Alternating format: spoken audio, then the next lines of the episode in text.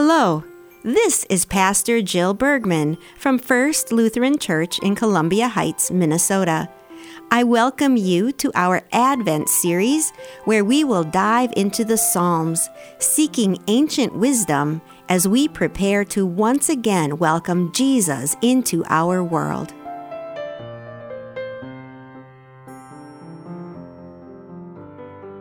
Welcome to First Lutheran's Advent Podcast. I'm Michelle Edwards, a member of the congregation, and today I'll be sharing some thoughts on Psalm 78, verses 1 through 8.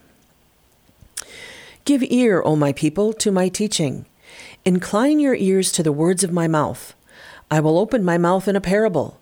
I will utter dark sayings from of old, things that we have heard and known, that our fathers have told us. We will not hide them from our children, but tell them to the coming generation the glorious deeds of the Lord and his might and the wonders which he has wrought. He established a testimony in Jacob and appointed a law in Israel, which he commanded our fathers to teach to their children, that the next generation might know them, the children yet unborn, and arise and tell them to their children, so that they should set their hope in God and not forget the works of God, but keep his commandments and that they should not be like their fathers, a stubborn and rebellious generation, a generation whose heart was not steadfast, whose spirit was not faithful to God. We're in the Advent season, that time of year when we prepare for Christmas. We all have our traditions, right?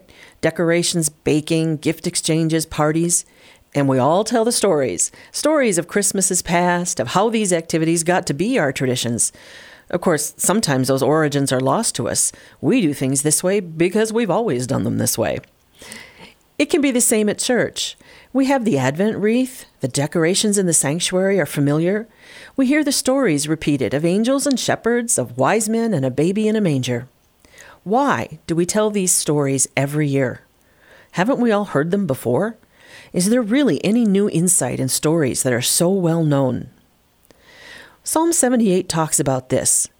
God directs his people to tell the old stories, things that we have heard and known, that our fathers have told us.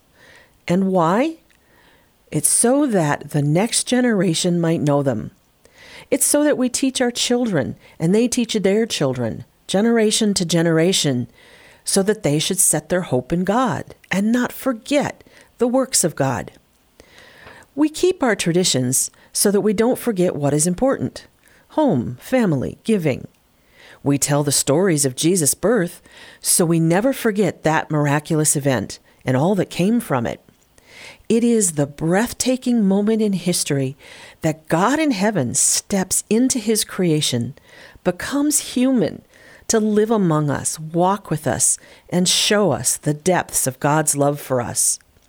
Really, this is what all our traditions are about remembering God's love at Christmas. We show it in all sorts of ways, but that's the core. If the bustle of this season begins to encroach on your joy and peace, focus on the core. Remember the stories and tell them again. Father God, we thank you for sending your Son. Jesus, we thank you for coming among us and showing us the love of the Father. Help us to remember it always. In Jesus' name I'll pray. Amen.